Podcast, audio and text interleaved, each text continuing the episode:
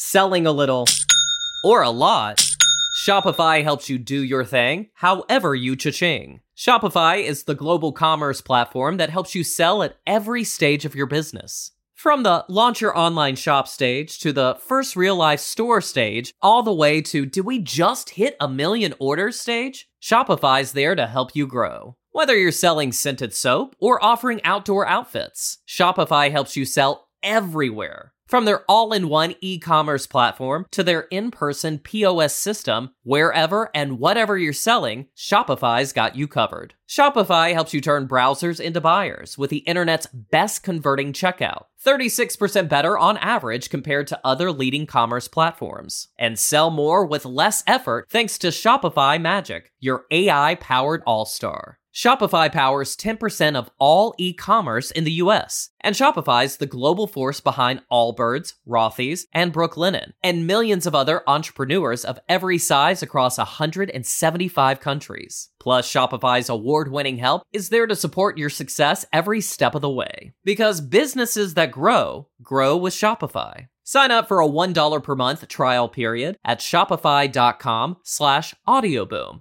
all lowercase. Go to shopify.com slash audioboom now to grow your business no matter what stage you're in. Shopify.com slash audioboom.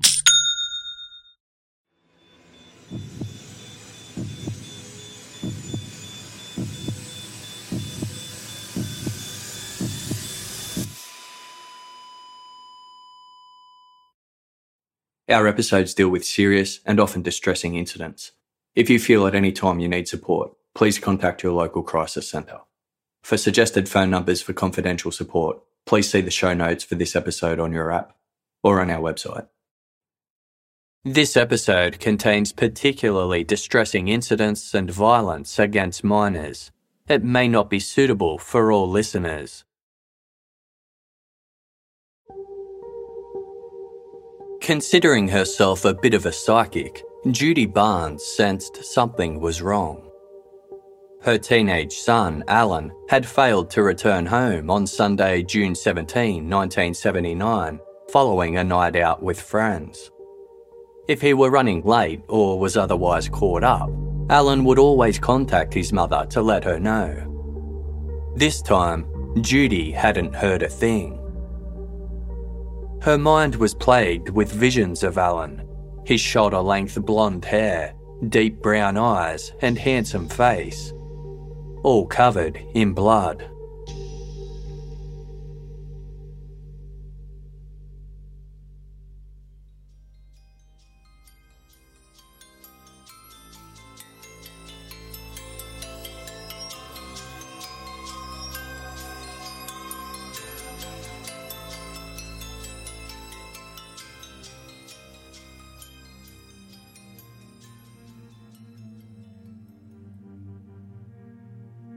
The weekends of mid 1979 followed the same routine for friends Alan Barnes and Darko Castellan.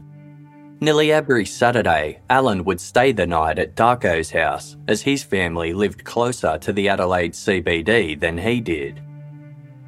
Just about to turn 17, Alan spent his weekends partying with Darko and enjoying the Adelaide nightlife. On Sunday afternoons, Alan would head back to his family's house in the suburb of Salisbury. The weekend commencing June 16 was no different. Alan spent Saturday night with Darko, and the next morning the pair headed into the city. By the afternoon, Alan was plotting his journey home. Darko planned to join Alan at his place, but Salisbury was 25 kilometres northeast of the CBD so the pair would need a ride. They stood outside the Pennington Hotel on Grand Junction Road, a major thoroughfare in the northern part of the city, and began hitchhiking. Cars passed, but no one stopped to pick up the young man. Darko suggested that Alan go home alone, thinking he might have better luck flagging down a car as a single passenger. Alan agreed, and the two said their goodbyes before going their separate ways. Fahim, Hodzik knew Alan Barnes and was in the area at the time the 16 year old was hitchhiking home. As Fahim, drove along Grand Junction Road, he saw who he thought was Alan running up to a stationary white Holden HQ sedan. One of its passenger doors opened as Alan approached. Fahim could make out another three or four passengers in the Holden. As he drove away, Fahim glanced up at his rearview mirror. Alan was gone. As that Sunday came to an end with no sign of her son, Judy Barnes phoned the police to report him missing. Four days later, on June 21, Alan turned 17. It was a bleak day with no reason to celebrate. He was still missing. Around an hour drive northeast of Adelaide is the South Para Reservoir, the second largest reservoir in South Australia. The artificial lake is surrounded by an expansive bushland reserve, popular with outdoor enthusiasts. On the morning of Sunday, June 24, 1979, two bushwalkers set out on one of the many trails lining the reserve. They neared the South Para Bridge, which spanned a section of the reservoir. The water underneath was extremely low at the time, exposing the lake's muddy base. Down there, laying in the brown muck, was the body of a young man. It was obvious to police that the victim had either jumped, been pushed, or dumped from the top of the bridge. His back was broken and twisted from the impact. As such, the major crime squad were called in to assist in a possible homicide. A search of the surrounding area failed to yield any clues. Shortly after the discovery, Judy Barnes opened her front door to find a police officer on her doorstep. The young man found dead at the South Para Reservoir was her son, Alan. The reservoir was 50 kilometres from where Alan was last seen hitching a ride from a Holden HQ sedan. Grand Junction Road moved west to east, providing a direct route via connecting roads to the reservoir. Alan had suffered tremendous physical injury prior to his death. After enduring a severe beating, a tapered blunt object, such as a bottle, had been forced into his rectum, tearing major blood vessels in the area. Rapid blood loss and shock set in, killing Alan within 30 minutes. Despite this, there was no trace of blood on Alan's skin, as his body had been washed prior to being dumped. He was also wearing different clothes to what he had last been seen in. His family confirmed that the clothes were not his and they had never seen them before. Time of death was calculated to have been within 48 hours of the discovery of Alan's body, meaning he was alive for the duration of the week he was missing. Trichloroethanol was found in his system, a byproduct of the sedative hypnotic drug chloral hydrate used to treat insomnia. Furthermore, his blood alcohol content was 0.19%. It was likely Alan was given a Mickey Finn, an alcoholic drink laced with a psychoactive drug, in this case, chloral hydrate. The combination would have weakened the teenager limiting his ability to fight off his attacker. Whoever had dumped Alan's body intended it to land in the water under the South Para Bridge and sink into the mud. However, the low water level ensured Alan's body remained visible to passers by. A reward for information was offered to identify Alan's killer, but failed to generate any leads.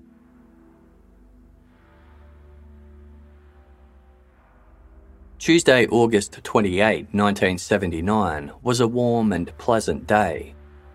Two men set out in a dinghy in Mutton Cove, 20 kilometres northwest of Adelaide City. The cove is situated near where the Port Adelaide River empties out into the sea. The conditions were calm when the men took to the water, perfect for a spot of casual fishing. As they passed a disused wharf near the Osborne Gasworks, something in the water caught their eye. It was a partially submerged garbage bag snagged on some rocks and bobbing with the tide. They boated closer to get a better look. When they approached, one of the men could make out the heel of a human foot sticking out of the bag. When pathologist Dr. Ross James emptied the bag onto a concrete slab to commence an autopsy, he was struck by the horror it contained. He had never come across a case like it. Inside was the body of a young male adult. His abdominal and chest cavity had been emptied of all internal organs, which were nowhere to be found.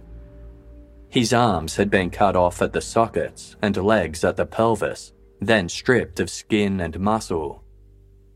The limbs had then been placed into a plastic bag and inserted into the cavity in the chest.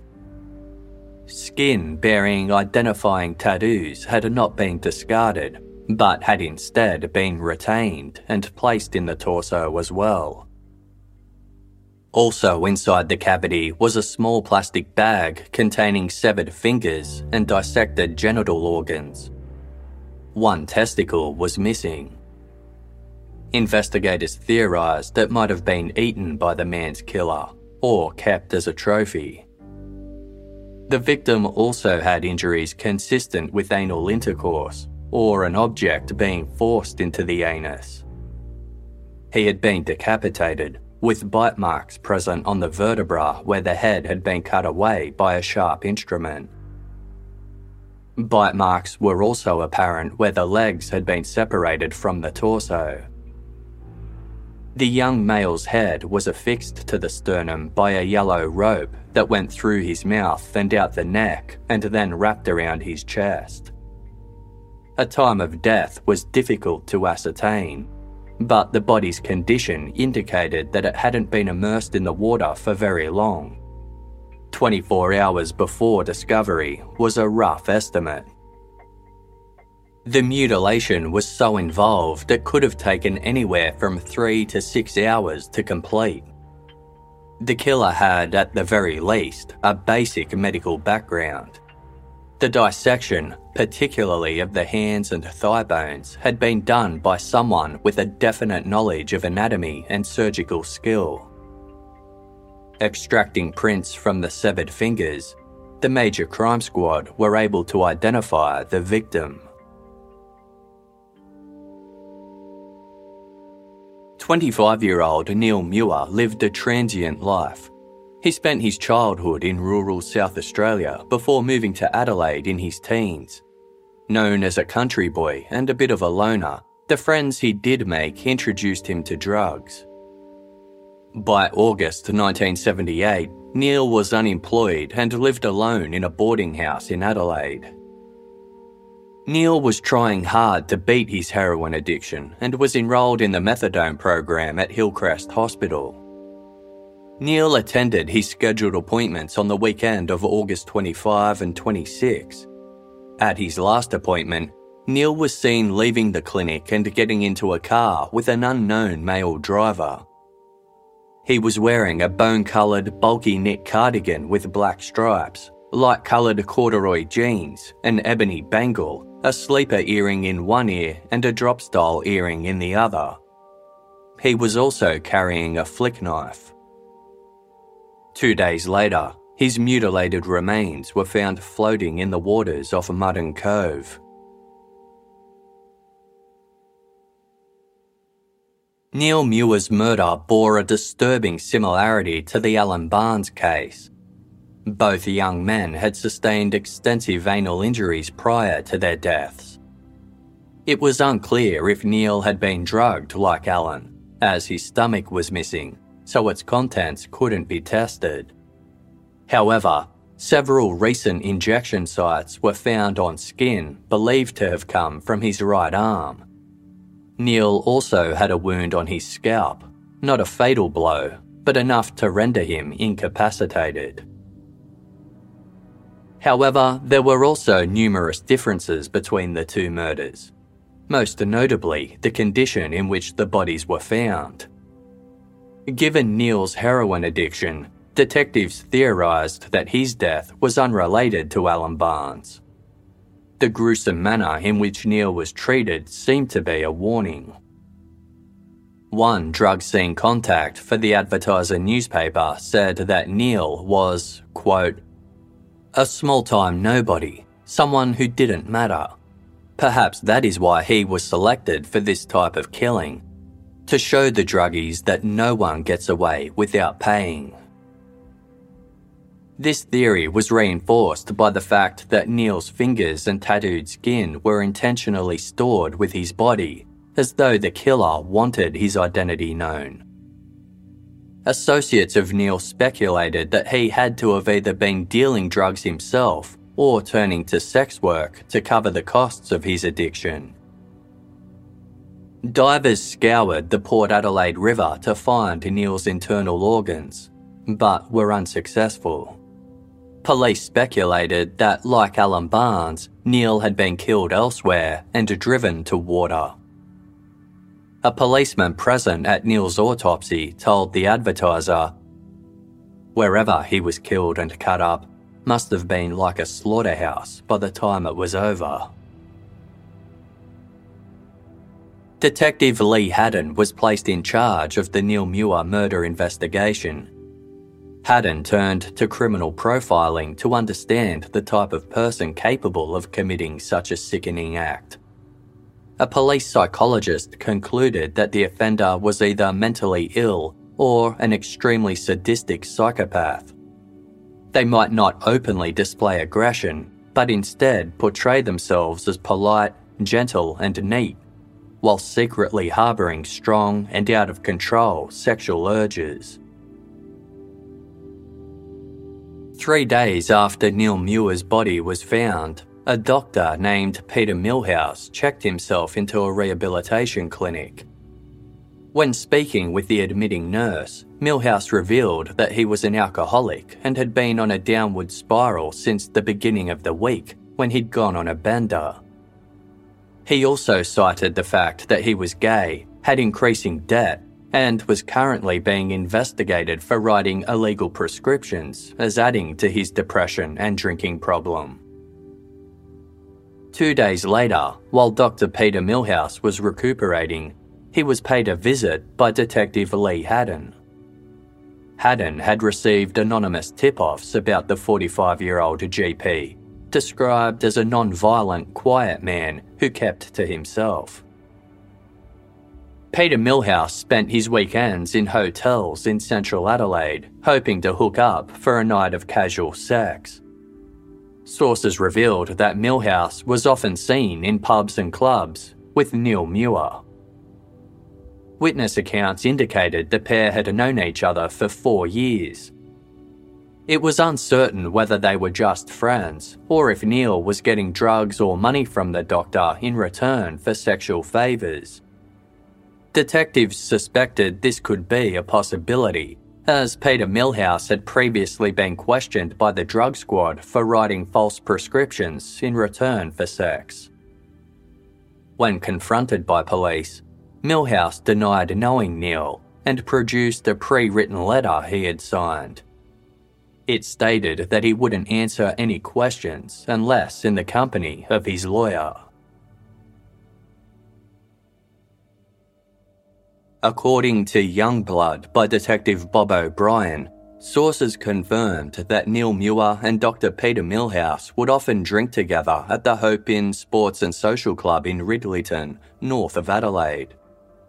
Detective Lee Haddon visited the establishment.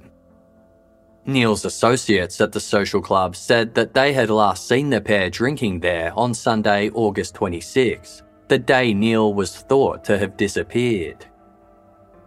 They told Detective Haddon to also visit the Mediterranean Hotel on Hindley Street, another city based hangout spot for the two. Detective Lee Haddon spoke to a bouncer there who knew Neil well. He said that Neil had been at the hotel on the Thursday and Friday nights before he disappeared. On both occasions, he was in the company of Dr. Peter Millhouse. The pair had been drinking schooners at their regular table next to the jukebox. Neil had also visited the bar by himself at lunchtime the day before his body was discovered. He had been wearing brown corduroy jeans with a long sleeved shirt and drank schooners of beer well into the evening. A waitress complained to the bouncer that Neil had fallen asleep at the table and he was escorted out of the hotel. Neil left without incident, telling the bouncer, I'm going, mate, I'm going. Neil staggered down Hindley Street, where Dr. Peter Millhouse would stay when visiting the city. He walked towards Morphett Street, disappearing into the night. On November 20, 1979, Detective Lee Haddon and two others drove to the small waterfront town of Whyalla, nearly 400 kilometres from Adelaide. Peter Millhouse was out of rehabilitation and was working there as a locum GP. The detectives found him staying at a local hotel and arrested him over the misuse of prescriptions. On the four hour drive back to Adelaide, Detective Haddon tried to build rapport and get Millhouse to discuss Neil Muir. He exercised his right to remain silent and was released pending trial. By this stage, detectives had searched Millhouse's North Adelaide residence. He lived by himself and kept the place untidy. Initial testing came back positive for blood on the bathroom floor. However, the area had been cleaned so thoroughly with chemicals that further analysis was not possible. In the kitchen, were the same type of garbage bags used to dispose of Neil's body. Outside, a clothesline known for having a distinctive yellow rope had been replaced with metal twine. The plastic bag containing Neil Muir's limbs contained a band aid with tiny fibres stuck to its adhesive glue. Matching fibres were found on a rug in Dr. Peter Millhouse's house, though it couldn't be proven the fibres on the band aid came from that particular rug. The abundance of circumstantial evidence was enough for detectives to arrest Millhouse for the murder of Neil Muir in January 1980. The next day, he appeared in the Adelaide Magistrates Court where he was refused bail. The trial began the following year in September. Millhouse gave three days of sworn evidence and agreed to be cross examined by the prosecution in an attempt to clear his name. He told the court that on the day of Neil's murder, he had visited four separate hotels. Aside from that, he spent the week indoors. He stated that he had only heard of Neil's death when he read about it in the paper two days after his body was discovered. Millhouse claimed that even though he had degrees in medicine and surgery, he did not have the necessary knowledge of dissection to have carried out the mutilation of Neil Muir's body. An earlier committal hearing had established that the dissection of Neil Muir's body was likely carried out by someone with surgical expertise. Millhouse countered that he was a mediocre medical student, had done very little surgery as an intern at the Adelaide Children's Hospital, and that he had never performed a post mortem. The prosecution gave two possible motives for the murder of Neil Muir by Peter Millhouse. It might have been a murder committed out of contempt, or it was an accident and Millhouse mutilated Neil's body to dispose of it. In summing up, the defence argued that the prosecution had not proved its case and that it was dangerous for a jury to accept circumstantial evidence as fact. After 24 days of testimony and 98 witnesses, the jury deliberated for 75 minutes. They found the defendant not guilty. As he walked out of the courtroom, Dr. Peter Millhouse hugged his mother and said, I am glad to see justice has been done. The arrest and subsequent trial had lasting ramifications for Millhouse. The media reported extensively on aspects of his sex life, including the time he asked Neil to urinate on him in exchange for methadone. Yet, Millhouse had been cleared by a court of law, and by the end of 1980, detectives were no closer to making any further arrests. On the morning of Thursday, August 27, 1981, 14 year old Peter Stogneff was excited. After putting on his school uniform and collecting his bag, he left home. But instead of heading to school as expected, he walked to a nearby shopping mall. When the coast was clear, he returned home, dumping his school bag in the garage before getting changed. He was due to meet his friend Daniel Saganoff by the Silver Balls sculpture in Rundle Mall, Adelaide's central hub for shopping. The pair had planned to wag school together, and Daniel said he might even have two girls with him. Peter was looking forward to spending the day with them. However, Daniel never followed through with the plan and didn't show up at Rundle Mall. Despite this, Peter committed himself to ditching school and continued his day out alone. That same morning, Glennis Richardson was sipping coffee at a cafe in the Tea Tree Plaza, 15 kilometres northeast of Rundle Mall. At around midday, she noticed something very odd. A teen fitting Peter Stogneff's description was walking with a broad framed, tanned skinned man wearing a bomber jacket and trendy shoes. He appeared to be around 26 years old. While the scene itself wasn't out of the ordinary, the vibe between the two suggested to Glennis that something wasn't quite right. The Tea Tree Plaza was near Peter's family home in Hope Valley. Peter didn't return home that night. Police appealed for anyone who had seen the blue eyed teen with the freckled face to come forward. Weeks passed with no sign of Peter, but something strange emerged months later. An off duty police officer was scanning the shelves of the Tea Tree Gully Library when he picked up a book titled The Man Who Killed Boys about serial killer John Wayne Gacy. Thumbing through it, he noticed two blood smeared pages towards the front of the book. Given the library's proximity to Peter Stogneff's house, he turned it in to the local police. Though a connection was never established between the bloodstained book and the missing teen.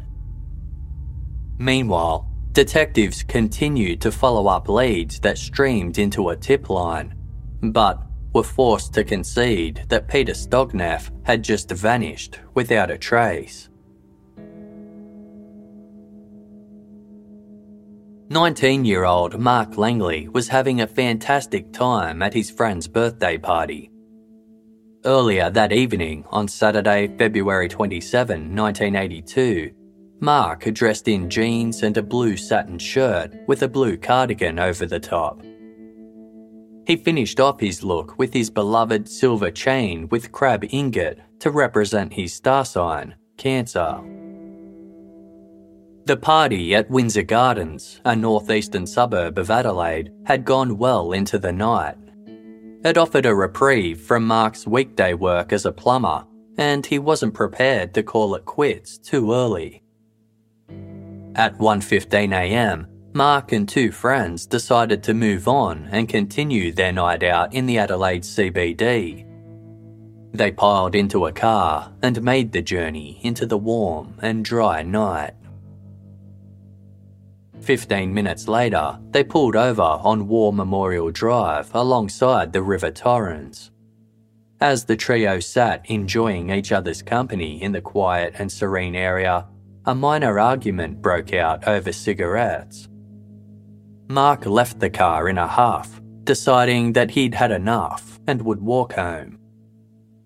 Mark's friends drove off without him, but quickly had a change of heart and decided to go back for him.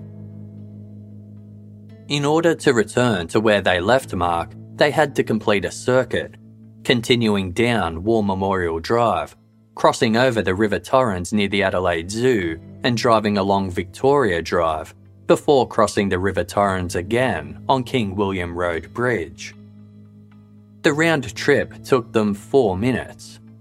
By the time they got back to their original location, Mark was gone.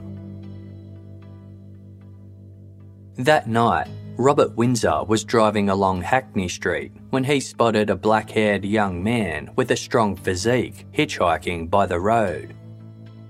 It was Mark Langley, though Robert didn't know the 19 year old personally. Robert drove past Mark, only to glance back at him in his rearview mirror. He saw another car pull up, and Robert assumed Mark climbed into it. The entire scenario was so brief and unremarkable, Robert didn't even take note of what the other vehicle looked like. The following morning, Mark's parents slept in. When they woke and realised their son hadn't returned home, they became worried. By midday, they had phoned the police, explaining that this behaviour was extremely out of character. Nine days passed.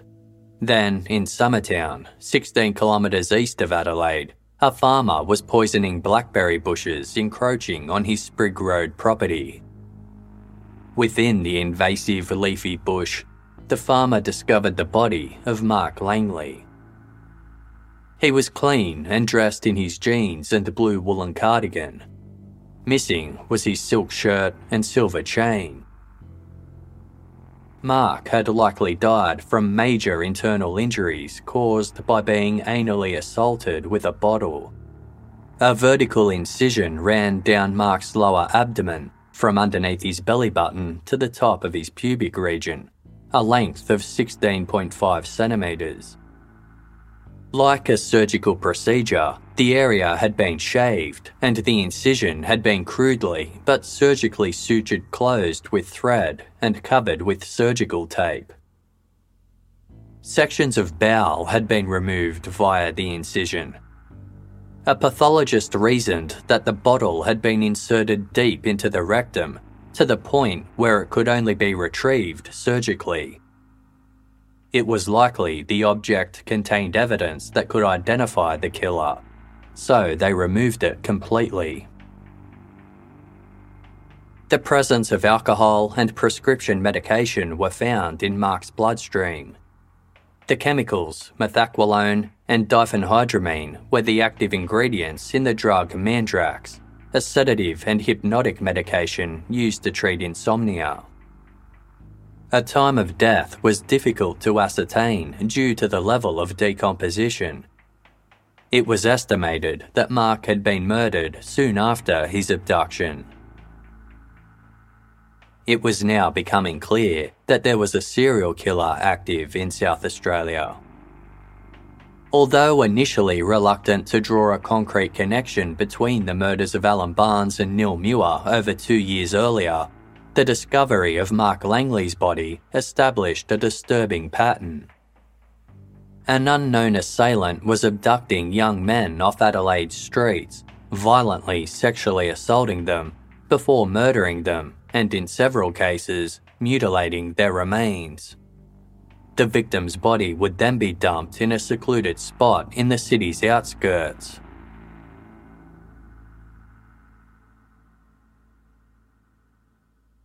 Smoke wafted into the skies above Two Wells on June 23, 1982. In the town, located 40 kilometres north of Adelaide, a farmer was conducting a burn off on his property on Middle Beach Road. Afterwards, as he walked through the burnt landscape, he came across a blackened human skeleton in the ashes. The body had likely been dumped from the dirt road as it came to rest along the barbed wire fence line boundary of the farmer's property. The male skeleton's spinal cord had been severed with a saw, as had the legs above the knees. The lower legs were missing. Although not much more could be ascertained due to the accidental burning of the body, the dissection of the bones drew parallels to the mutilation of Neil Muir. Using skull shape and size, as well as dental records, the skeleton was confirmed to be that of missing 14 year old Peter Stogneff, last seen on the day he wagged school 10 months earlier. Almost a year later, on Sunday, June 5, 1983, Richard Kelvin absent mindedly played with his pet dog's chrome studded collar. In his other hand was a telephone receiver.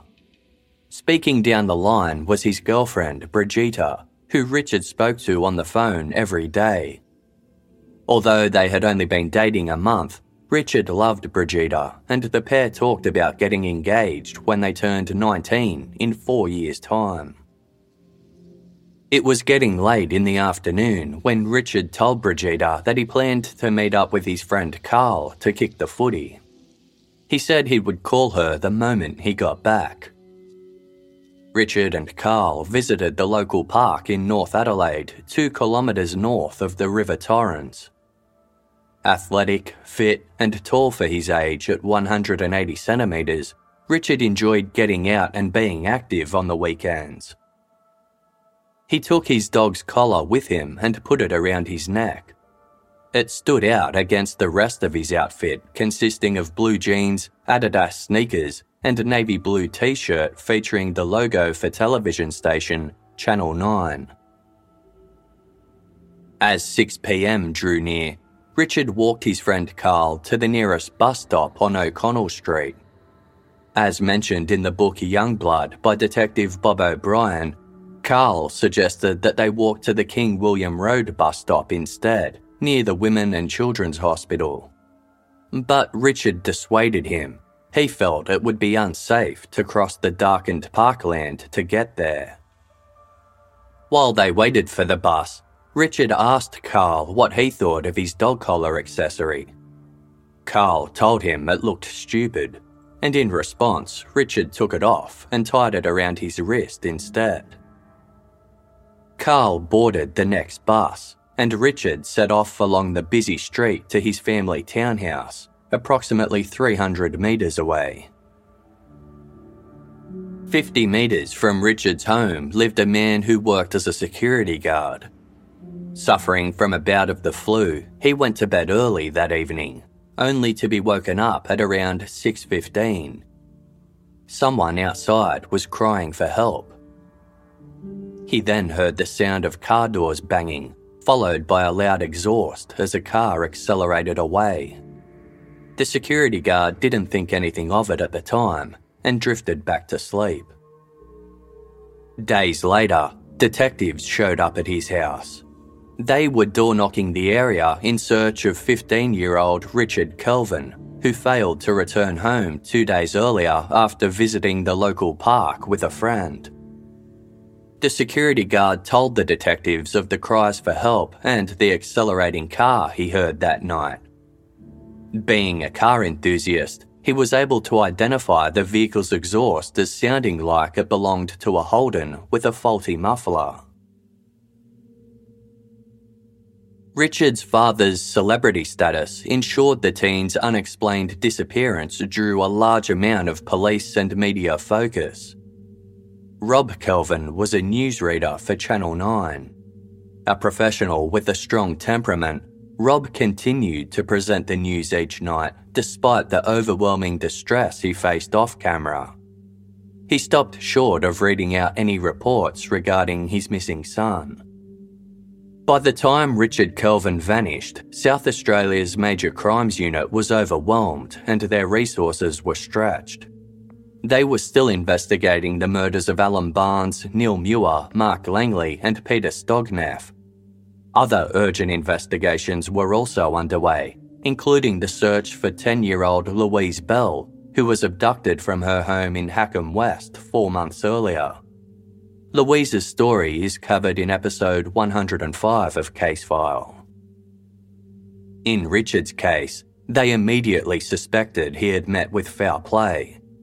They even collected one of his school books to compare handwriting samples against any ransom letters they might receive from a kidnapper targeting Richard's high profile father. Trevor Ford hosted a nightly talkback segment on Adelaide radio station 5DN. In the aftermath of Richard Kelvin's disappearance, Trevor was live on air when a call came through from an unidentified male. He said that Richard was being held in a caravan in the Mount Crawford area of the Adelaide Hills before promptly hanging up. Given Mount Crawford's proximity to the locations of where Alan Barnes and Mark Langley's bodies were found, detectives thought this a worthwhile lead. An aerial search did locate a few rundown and abandoned caravans amongst the bushland, but all were empty. Soon after, the major crime squad received a telephone tip off of their own. The male caller named two men, Mark and Doug, as being responsible for Richard's abduction. He said that they drove a light coloured 1963 EJ Holden sedan. The vehicle was in good condition, fitted with a tow bar and two mirrors on the front guards. This make and model of car used to be very popular, However, over the years, the numbers on the road had dwindled, making it somewhat of a rarer vehicle. According to the book Youngblood, a full page image of the car in question, alongside a photo of Richard Kelvin, was published in the Advertiser newspaper. It failed to generate any worthwhile response, leading investigators to believe the entire story was a hoax. Seven weeks passed, and police were no closer to finding Richard. Situated 36 kilometres southeast of Adelaide City lies the small town of Kersbrook. In the heart of the sprawling Adelaide Hills region, Kersbrook is home to only a couple of hundred people. On Sunday, July 24, 1983, Kersbrook resident Trevor Holmes and his family took to the bush around their home in search of moss covered stones to put in their garden. Wandering away from his wife and children, Trevor came across some distinctive pale fragments on the ground. He thought they were kangaroo bones and inched closer to have a look. Suddenly, a person caught his eye.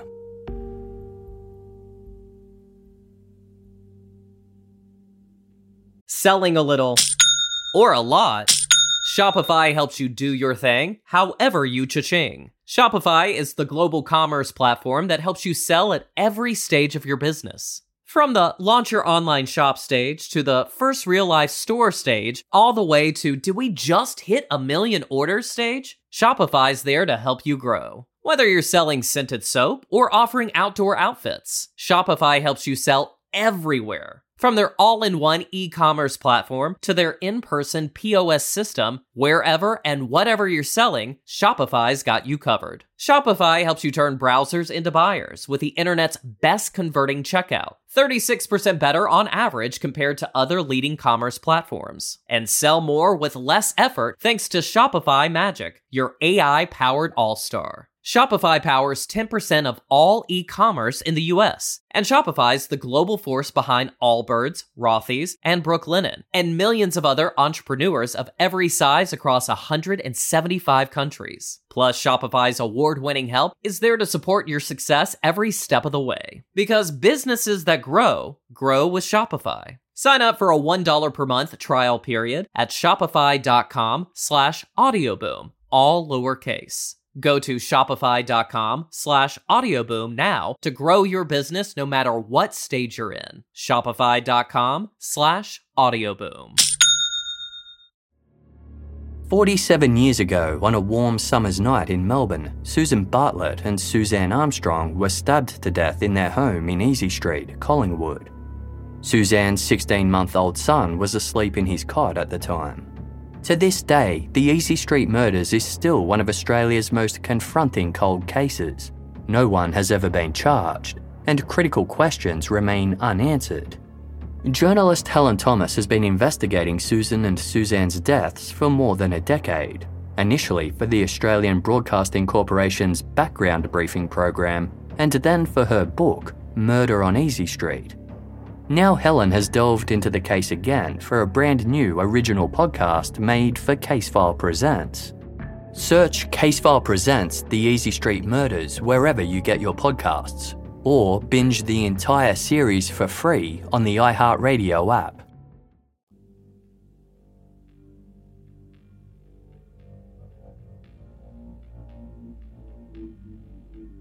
It was a young male with sandy blonde hair he was lying in the nearby scrub on his left side and in the fetal position.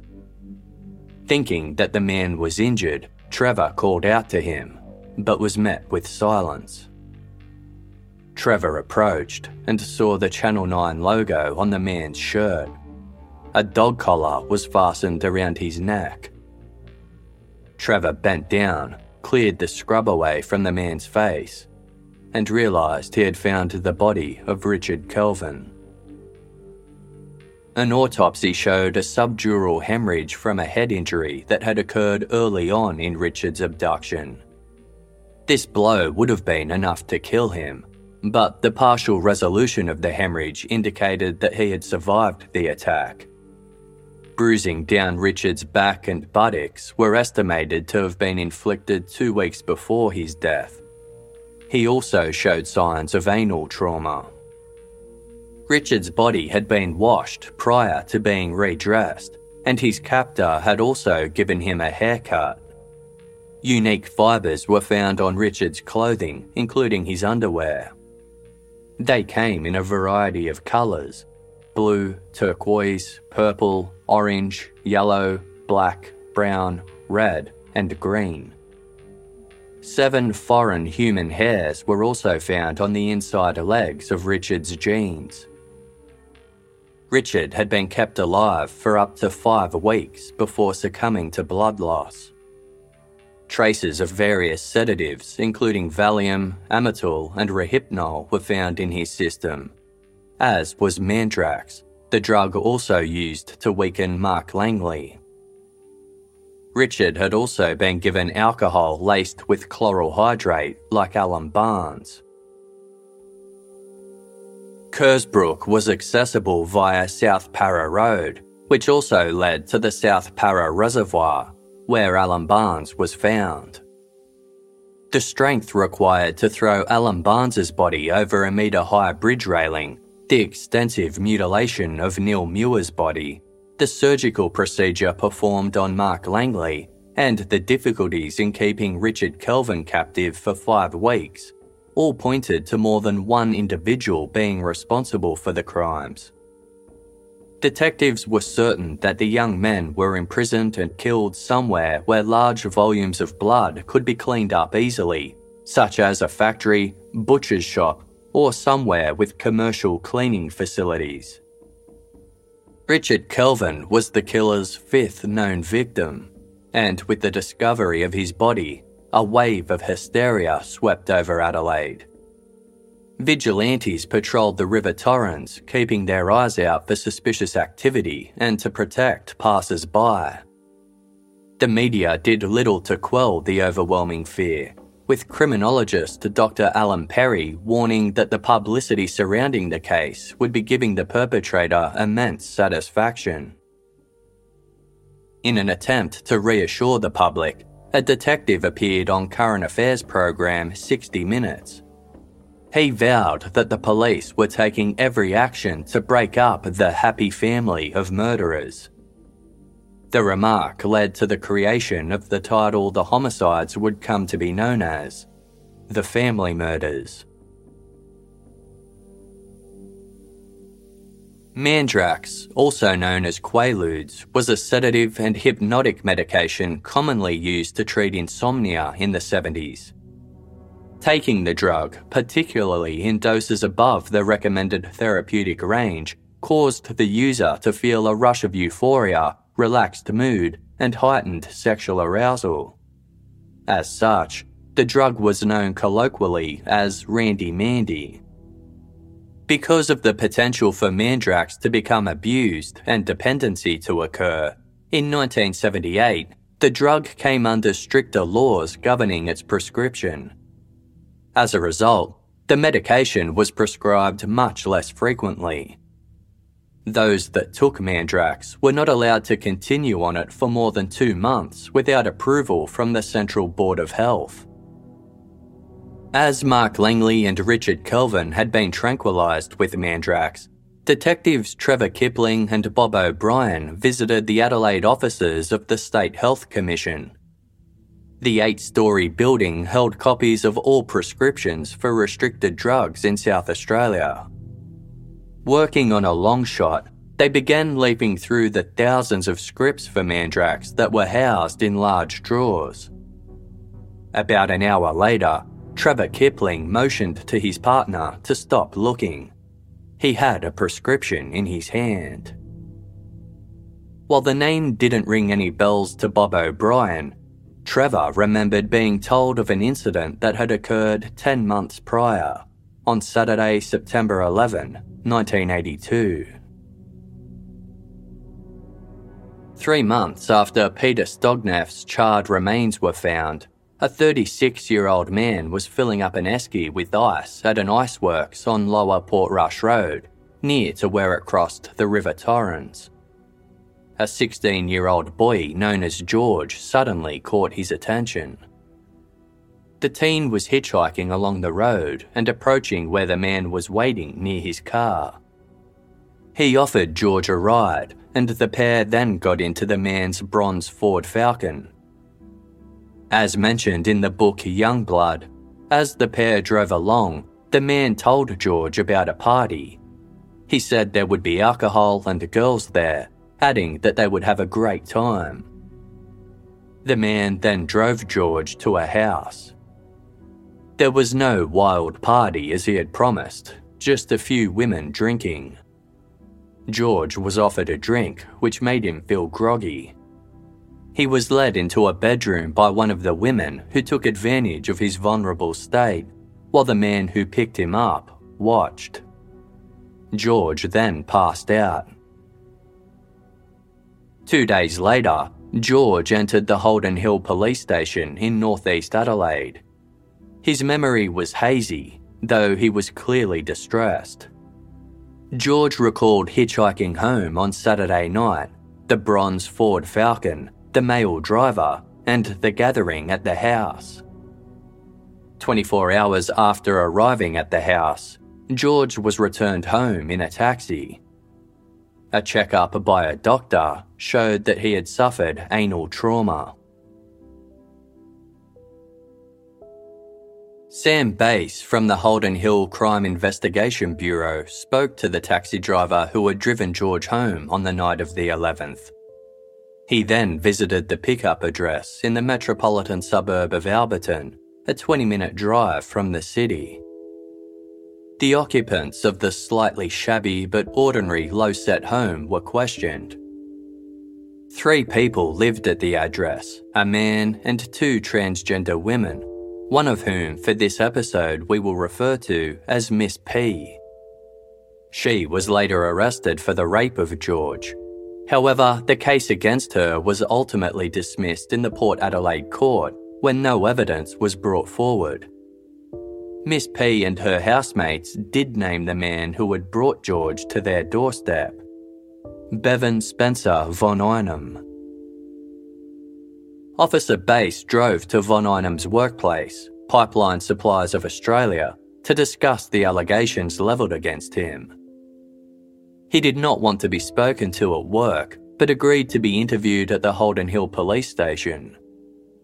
Von Einem remembered the night in question though maintained that George was more than willing to go to the party. He alleged that after they arrived at approximately 1am, they listened to music. George drank beer and brandy while chatting to the house guests. Von Einem denied spiking any of George's drinks and stated that George willingly slept with Miss P. He also denied being in the bedroom with them at any time. Von Einem said that after the sexual encounter, Miss P came out of her bedroom and fell asleep on the lounge while George slept in her bed. Von Einem went into the room and lay on top of the covers next to George. The pair slept late into the next afternoon. When they awoke, Von Einem claimed George had been too tired to shower from the night spent drinking. Von Einem then undressed the teen and washed him before sending him home in a taxi, handing the driver $15 and George's home address written on a scrap of paper. Detective Trevor Kipling was later told of this incident by a Holden Hill police officer. Even though George ultimately declined to press charges, Kipling had remembered the unusual name of his alleged assailant. Kipling looked down at the name on the Mandrax prescription in his hands Bevan Spencer von Einem. Described as softly spoken, charming, and intelligent, Bevan Spencer von Einem was the apple of his mother's eye. He accompanied her to Tupperware parties, took her shopping, and tended to her every need. He would even drive her to her cousin's place every second week, where she would spend the weekend. His mother's friends remarked that they wished they had a son like Bevan. Von Einem was musically gifted. A member of the Harp Society, Von Einem played regularly when he wasn't working at Pipeline Supplies of Australia. Employed there for 16 years, Von Einem had started as a bookkeeper before working his way up to the role of accountant. A valued and trusted employee, Von Einem had keys so he could gain access to the industrial building after hours. Von Einem was openly gay at a time when Australian society was intolerant towards same sex attracted people. He experienced the discrimination firsthand in 1972. At the time, the public toilets along the banks of the River Torrens were referred to as the number one beat, a place where gay men could meet and pick up other men. The stigma attached to gay relationships at the time meant that those looking to meet there were subjected to not only attacks from the public, but also police officers. One such incident occurred in 1972. Roger James was standing by a bench that overlooked the river when he was set upon by police officers patrolling the number one beat. They pushed Roger into the water, causing his leg to break on impact. He was soon joined by another man, Dr. George Duncan, who the officers also shoved into the river. Roger surfaced and saw George struggling, but his injury prevented him from being able to help the university lecturer. Roger watched George slowly sink underwater and drown. The police jeered at Roger, telling him to save his mate. When they tired of their fun and left the scene, Roger crawled up the riverbank and onto a nearby road.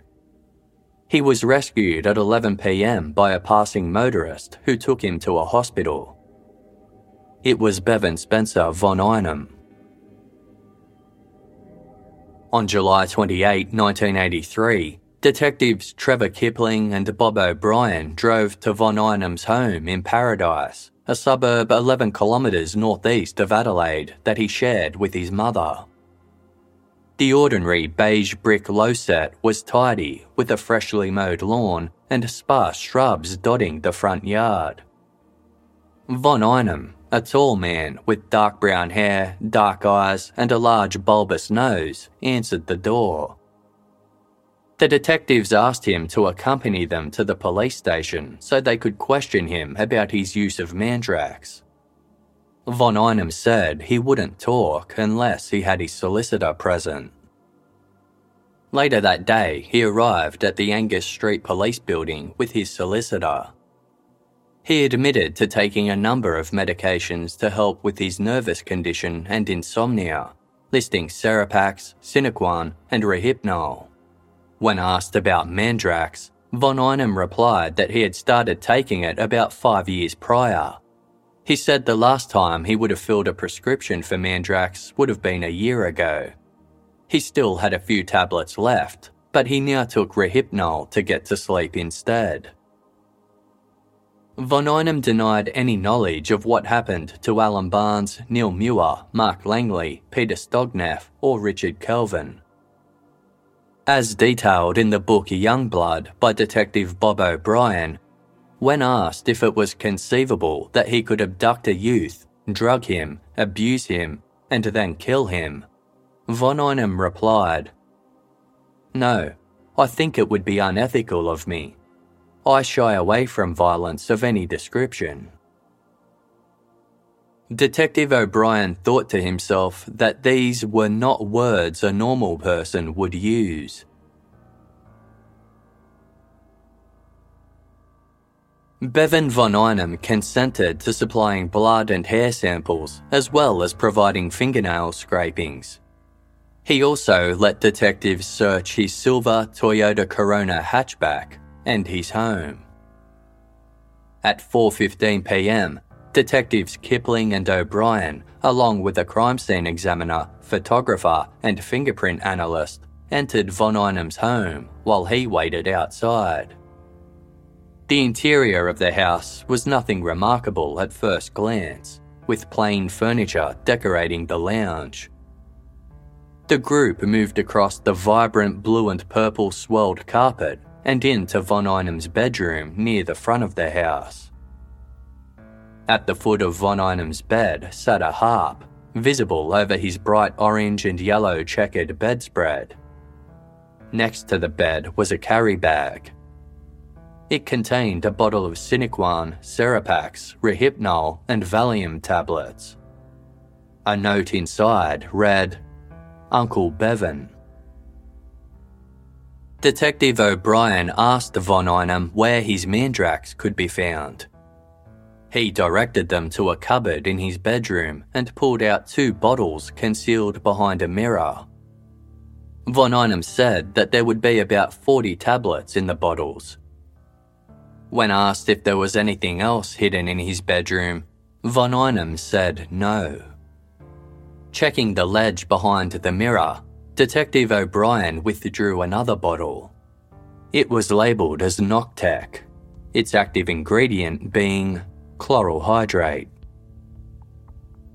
After fingerprinting, photographs, and tape lifts of Von Einem's car and house had been completed, the detectives returned to the police station to complete their paperwork. They finished up around 10 pm. As detailed in the book Youngblood, Detective O'Brien, too wired from the day's events to sleep, decided to do a drive by of Von Einem's house. He saw an unfamiliar car parked in the driveway and the lounge room light was on.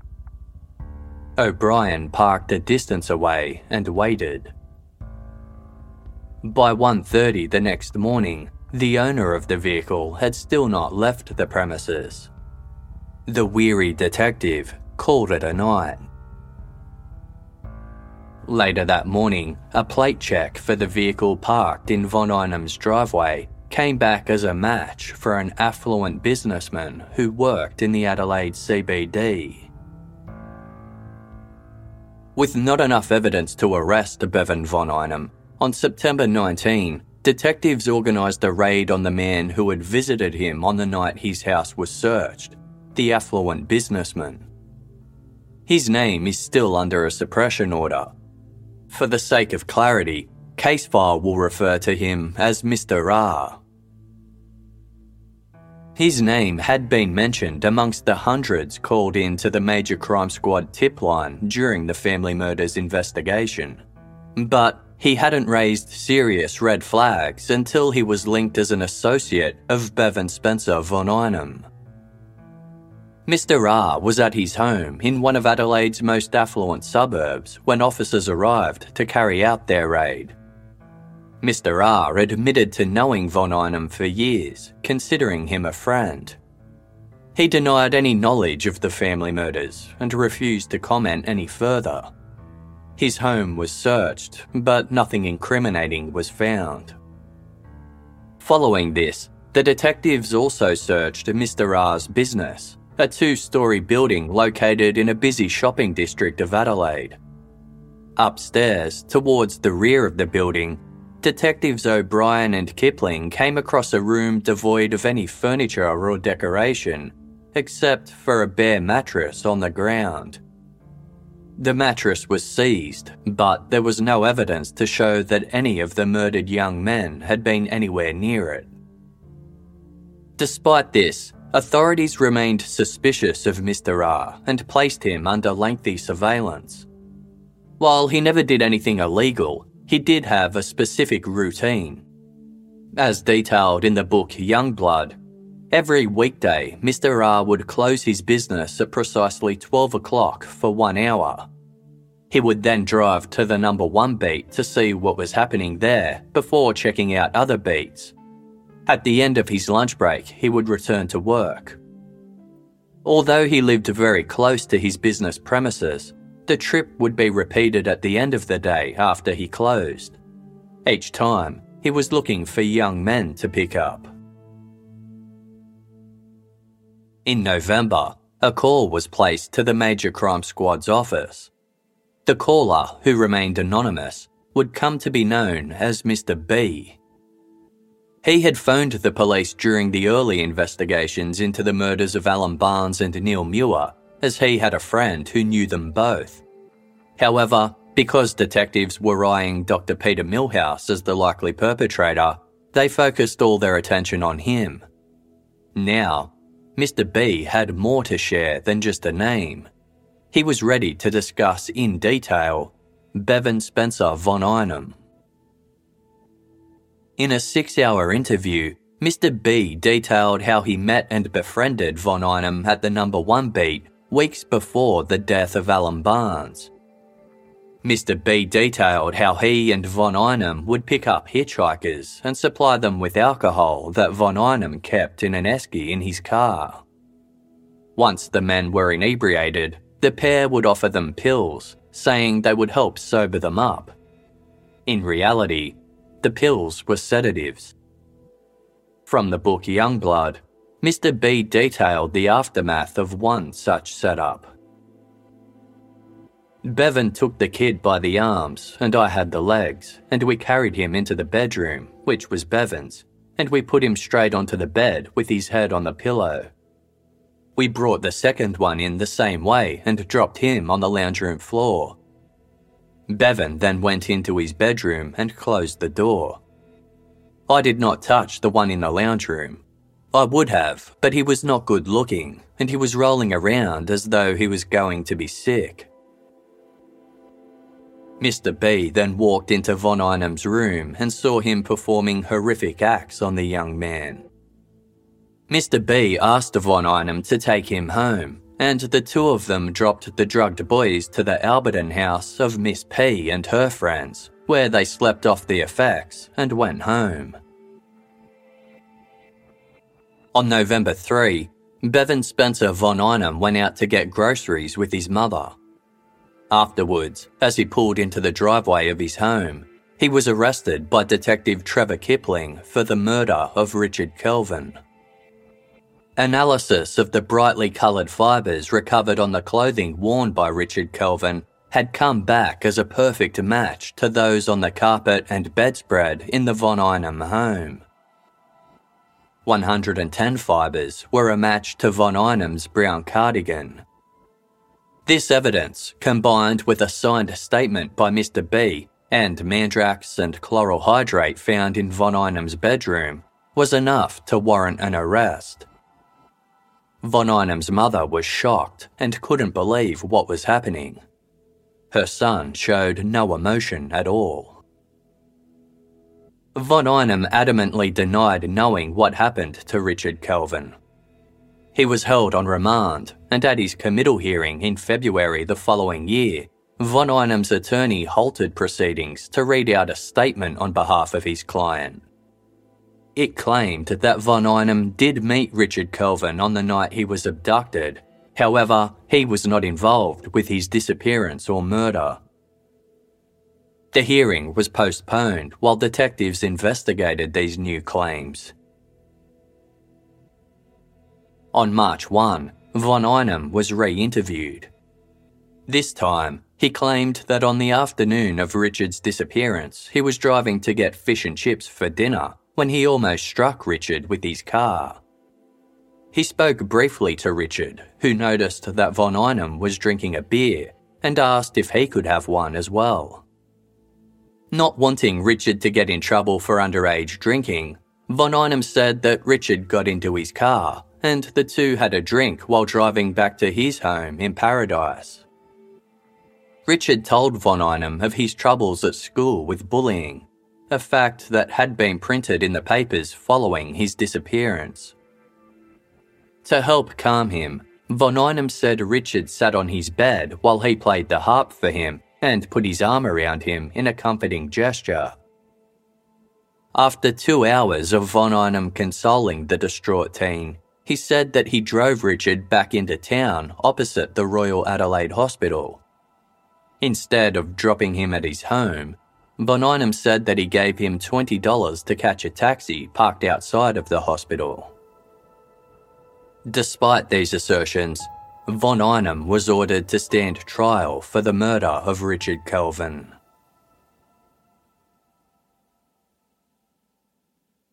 Media descended on the South Australian Supreme Court as Bevan Spencer von Einem was brought in for the first day of his trial on October 15, 1984. A seven woman and five male jury listened as prosecutors pointed to all the evidence linking von Einem to the abduction and murder of Richard Kelvin. Aside from the fibre evidence and medications found in Richard's system, there was other incriminating evidence. The day after Richard Kelvin disappeared, von Einem had his hair coloured by a hairdressing friend of his.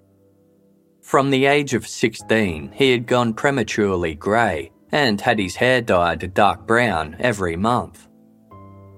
Von Einem did not dispute this claim, telling the jury that although he was sick with the flu, Monday, June 6, 1983, was the only day that his hairdresser was free to do his hair. The alibi worked against von Einem when the seven hairs found on the inside of Richard's jeans exactly matched the hair dye used to colour his hair. They also had a small amount of grey regrowth. In the week after Richard was abducted, von Einem took the week off work, telling his employer that he had the flu. Six days after Richard's body was dumped, von Einem sold his car but not before giving the interior of the boot a new paint job. Von Einem claimed he did this to remove rust caused by a leaking esky, but detectives were certain he covered up bloodstaining or other evidence. In a 12 page unsworn statement in his defense, Von Einem asked the jury to accept the version of events regarding his meeting with Richard Kelvin and to find him not guilty. On November 5, the jury retired to consider a verdict. Seven and a half hours later, they returned to announce Bevan Spencer von Einem guilty. The public gallery erupted into cheers and applause, an act almost unheard of in the 1980s and visibly surprising Justice Michael White. Bevan von Einem sat passively, showing no emotion at the outcome. Before sentencing, Justice White said the following The horrendous nature of this crime, involving, as it did, a long period of imprisonment and ill treatment prior to murder, has added a new dimension to the kinds of murder committed in the state with which the community has to live. You do not show remorse. You do not admit guilt. You showed yourself to be cool and violent at the time of abduction, inventive and resourceful during imprisonment of the youth, ready to resort to lies and false alibis after the discovery of the body, and you are unrepentant at the moment. Bevan Spencer von Einem was sentenced to life imprisonment with a non parole period of 24 years. His sentence was immediately appealed by the South Australian Attorney General, and in March 1985, Von Einem's non parole period was increased to 36 years, the highest sentence ever imposed on a person in South Australia. In explaining his decision, Chief Justice Michael King said, The present crime indicates such a depravity of character on the part of the perpetrator that his absence of previous convictions loses its significance. The abduction, captivity, sedation, abuse, and murder of the boy did not occur on impulse and could only have been perpetrated by a person or persons of grossly depraved character.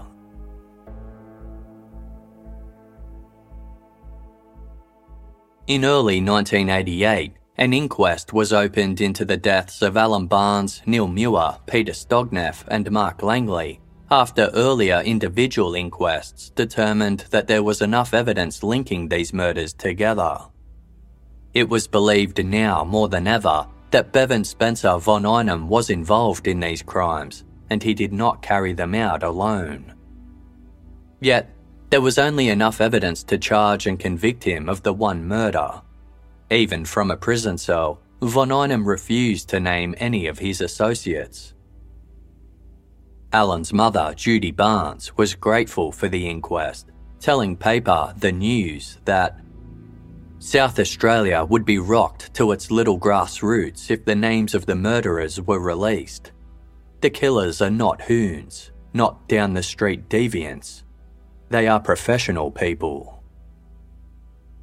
At the inquest, Detective Trevor Kipling spoke of a special unit set up by the Major Crime Squad to investigate incidences where young men had been lured into passing cars and then drugged and anally assaulted. Like George, other victims came forward to say they had been picked up and given drinks that were laced with drugs. They spoke of passing out and waking up at a stranger's house where there lived transgender women before being allowed to be let go. Members of the gay community cooperated fully with the detectives as they patrolled known beats, appalled by the killings. In presenting the findings, the coroner stated I have perused a number of statements from victims who survived the ordeal. Statements by these people have been checked and rechecked, and there is no doubt that their account of what happened are substantially true and certainly not fanciful. In early September 1988, spurred by public interest in naming other members of the family, the South Australian government offered half a million dollars and immunity from prosecution for any information leading to the conviction of anyone involved in the murders. They hoped an increase in the reward, which had previously been set at 100,000 and then a quarter of a million dollars, would be what was needed to convict the other killers. In September 1989, Mr. B told detectives that he had more information to give about Von Einem. In order to get the information, Mr. B was offered immunity from prosecution if it was established that he was responsible for any sexual abuse towards the victims involved. Mr. B detailed meeting up with Von Einem the night Alan Barnes went missing. He recalled how they had picked up the hitchhiker who asked if he could get a lift to his family home in Salisbury. Von Einem offered Alan a drink. As they drove along, Mr. B said he asked Alan if he wanted to go to a party, and Alan replied that he did. Sometime later, Von Einem exited the vehicle to make a phone call. He told Mr. B that he had arranged to meet an associate of his at a toilet block on the River Torrens near Jolly's boathouse. They drove to the location, and Mr. B sat in the car while Von Einem went to speak to his friend. Alan Barnes was unconscious on the rear seat of the vehicle. A short while later, Von Einem returned and asked Mr. B do you want to come with us and do some surgery on this guy? indicating in Alan Barnes's direction. According to Mr. B, Von Einem said that it would be worth his while to come along because they were planning to sexually assault him with various instruments and to video it before killing him and dumping his body in the Adelaide Hills. Mr. B said he declined and walked off. A few days later, Mr. B met Von Einem in the city. Von Einem told Mr. B that Alan had died and that if he said anything, he would be implicated in the murder. With this new evidence, on September 15, Von Einem was charged with the murder of Alan Barnes. Given the similarities in the manner of death between Alan and Mark Langley, on November 10, he was charged for his murder as well. At the committal hearing, a friend of Alan's named Gary gave evidence that he had been introduced to Von Einem and some of his friends the week before he disappeared. Von Einem told them both that if he and Alan provided sexual favours, they could get drugs, women, or anything they wanted. This offer also stood if they provided Von Einem with young boys. Gary had failed to come forward with this information prior because of the 200 threatening phone calls he had received, starting on the night Alan's body was found and continuing until the committal hearing. The most recent one was a phone call made to his work. The muffled voice said, Keep your mouth shut, or you and your wife will get it. In an explosive day of allegations, Mr. B gave evidence that Von Einem had confessed to him murdering the Beaumont children in 1966, as well as Joanne Ratcliffe and Kirsty Gordon in 1973. These crimes are covered in episodes 100 and 163 of Case File, respectively. Von Einem couldn't be directly linked to either crime. Mr. B told the court, I have given consideration to the relatives of these kids. They deserve to know what really happened. When asked during cross examination whether the reward money for these disappearances played any part in him coming forward with these allegations, Mr. B said it did, but only because he felt he needed to flee the country, fearing for his life. Adding to his fear, he said, was that one of the people he thought may have been involved in the killing of Alan Barnes was sitting in the public gallery while he gave evidence. Bevan von Einem was ordered to stand trial for the murders of Alan Barnes and Mark Langley. In December 1990, the trial judge decided to allow the evidence of Mr. B in the committal hearing regarding Alan Barnes for the upcoming trial. For the Mark Langley case, the prosecution was relying on using similar fact evidence. They were going to argue that the abduction and murder of Mark Langley was so similar to that of Richard Kelvin that it meant Von Einem should be found guilty. However, Von Einem's counsel successfully argued that comparing Mark's death against Richard Kelvin would suggest criminal liability. Just before Christmas Day 1990, the prosecution received instructions from the South Australian Attorney General not to proceed with the case of Mark Langley, and the charges against Von Einem were dropped. In February 1991, Von Einem appeared in the Supreme Court for a total of 30 seconds. The prosecution said that they had been instructed by the South Australian Attorney General to not pursue charges against Von Einem regarding the murder of Alan Barnes either. The Attorney General had received legal advice that there was no reasonable prospect of a conviction on the available admissible evidence. Over the course of Bevan Spencer von Einem's incarceration, snippets regarding the life of privilege he led came to light. In 2006, a former prison officer known as Mary detailed to the Sunday Mail the close friendship she had formed with von Einem over the years. Describing the convicted killer as polite, friendly, and gentle, Mary did not see him as the monster that others did. She supplied von Einem with home cooked meals, including bacon and eggs on Sunday morning, and his favourite, pea and ham soup. She also purchased art supplies for him when von Einem mentioned that he wanted to do some painting. Other prison officers paid for painted von Einem greeting cards, either with cash or tobacco. He also used an officer's mobile phone from time to time. Mary admitted to letting von Einem sit in the officers' station, which contained confidential prisoner information, while they enjoyed cake and a cup of coffee together. Other officers turned a blind eye to it. Mary said that von Einem spent most of his prison time drawing, painting, reading, and watching soap operas and reality TV. According to The Advertiser, in 2005, Bevan Spencer von Einem was prescribed the drug Cialis by a prison doctor. Similar to Viagra, Cialis is used to treat erectile dysfunction, however, is longer lasting.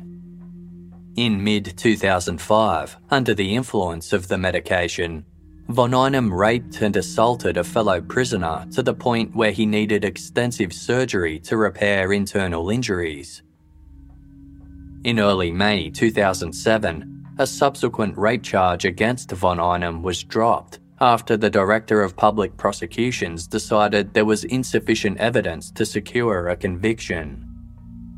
Bitterly disappointed, the victim's mother stated that her son's silence was interpreted to have been consent, when in fact von Einem had repeatedly coerced, drugged, and threatened him. Following this, the drug Cialis and similar medications were banned from prisons. In February 2014, Trevor Peters' brother was cleaning out his deceased sibling's terrace house in Kensington Park. As reported in the advertiser, he came across a diary belonging to Trevor and thumbed through it. He reached an entry in late June of 1979, just after Alan Barnes went missing. It described how Trevor was getting his hair coloured at his friend's salon. The same salon that Bevan Spencer von Einem visited to get his hair coloured the day after Richard Kelvin disappeared. While Trevor was waiting for the bleach to dye his hair, he said that Bevan Spencer von Einem walked in. The diary entry read He was in a very happy mood and looking knowingly at the hairdresser, smiling broadly and excited about something they both seemed to share. I could hear Bevan and the hairdresser giggling and laughing, and both saying, Ooh, how evil, Ooh, it's evil. I found them huddled over a waist high table directly behind the curtain of the salon. There was a group of photographs, Polaroids, laid out on the table, maybe four, five, or six of them, with Bevan holding more photographs in his hand. They both began to collect the photos quickly, but not before I saw them. The photographs were of a young, attractive, blonde haired man lying on his side on the front seat of a car with his legs bent towards the steering wheel. I was shocked at seeing the photos, and they both hurriedly gathered them up, with Bevan putting them all into his back pocket of his trousers. When I asked who the young man was, Bevan said, Oh, just some hitchhiker. The collection of photos, as described by Trevor Peters, was so graphic that their description has not been publicly released. According to the advertiser, in the 1990s, Trevor Peters wrote in his diary that he visited the hairdresser at Calvary Hospital to confront him about the photographs he had seen at his salon that day, over a decade earlier. They sat together in the hospital garden and the hairdresser told Trevor of the many photographs he had been shown by Von Einem. There were dozens of naked young men, more often than not with objects, including bottles, inserted deep into their anuses. Trevor wrote in his diary. However, he said, smiling at me, he didn't remember there being any photos at the salon ever, and if you know what's good for you, neither should you. He died four days later.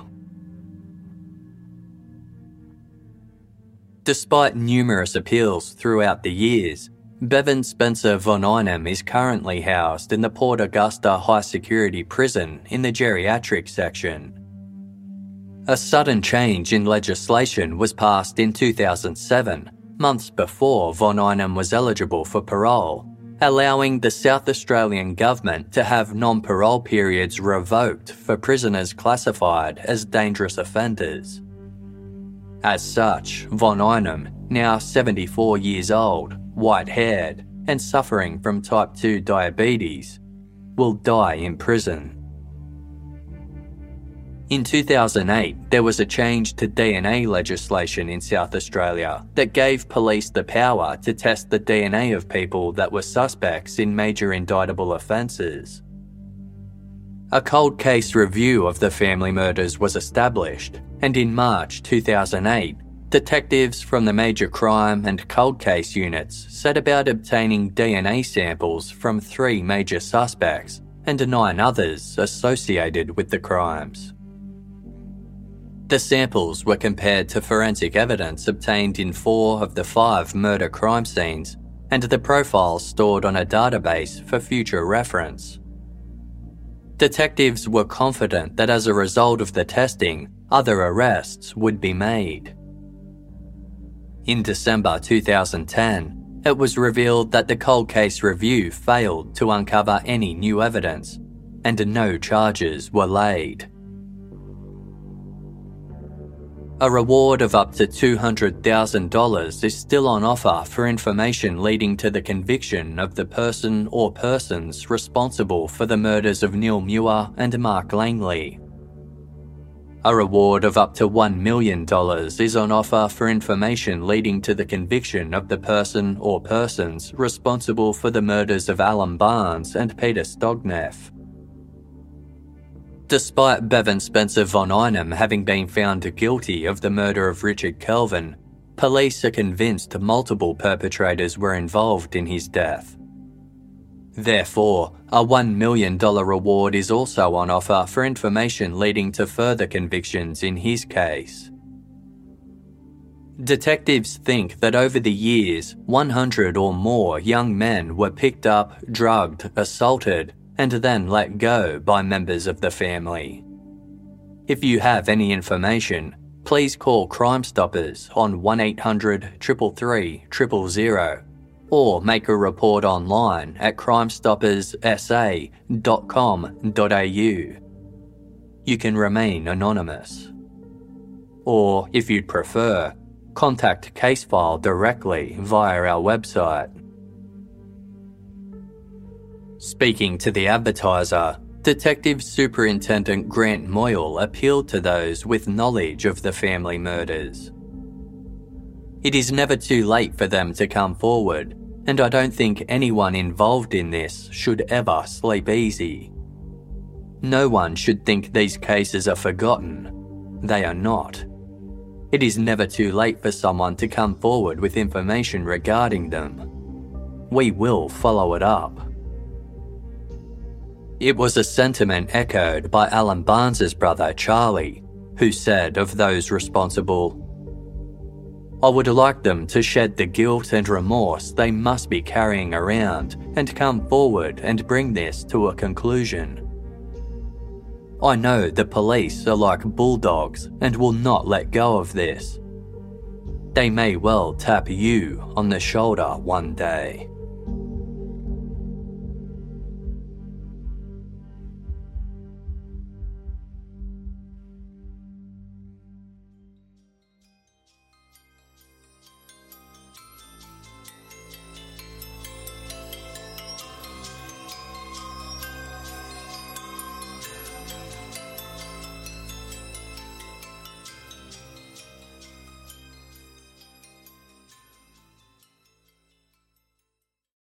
Selling a little or a lot, Shopify helps you do your thing however you cha-ching. Shopify is the global commerce platform that helps you sell at every stage of your business. From the launch your online shop stage to the first real life store stage, all the way to did we just hit a million orders stage? Shopify's there to help you grow. Whether you're selling scented soap or offering outdoor outfits, Shopify helps you sell everywhere. From their all in one e commerce platform to their in person POS system, wherever and whatever you're selling, Shopify's got you covered. Shopify helps you turn browsers into buyers with the internet's best converting checkout, 36% better on average compared to other leading commerce platforms. And sell more with less effort thanks to Shopify Magic, your AI powered all star. Shopify powers 10% of all e-commerce in the US, and Shopify's the global force behind Allbirds, Rothy's, and Brooklinen, and millions of other entrepreneurs of every size across 175 countries. Plus, Shopify's award-winning help is there to support your success every step of the way. Because businesses that grow, grow with Shopify. Sign up for a $1 per month trial period at shopify.com slash audioboom, all lowercase. Go to shopify.com slash audioboom now to grow your business no matter what stage you're in. Shopify.com slash audioboom. 47 years ago, on a warm summer's night in Melbourne, Susan Bartlett and Suzanne Armstrong were stabbed to death in their home in Easy Street, Collingwood. Suzanne's 16 month old son was asleep in his cot at the time. To this day, the Easy Street murders is still one of Australia's most confronting cold cases. No one has ever been charged, and critical questions remain unanswered. Journalist Helen Thomas has been investigating Susan and Suzanne's deaths for more than a decade, initially for the Australian Broadcasting Corporation's background briefing program, and then for her book, Murder on Easy Street. Now Helen has delved into the case again for a brand new original podcast made for Casefile Presents. Search Casefile Presents The Easy Street Murders wherever you get your podcasts, or binge the entire series for free on the iHeartRadio app.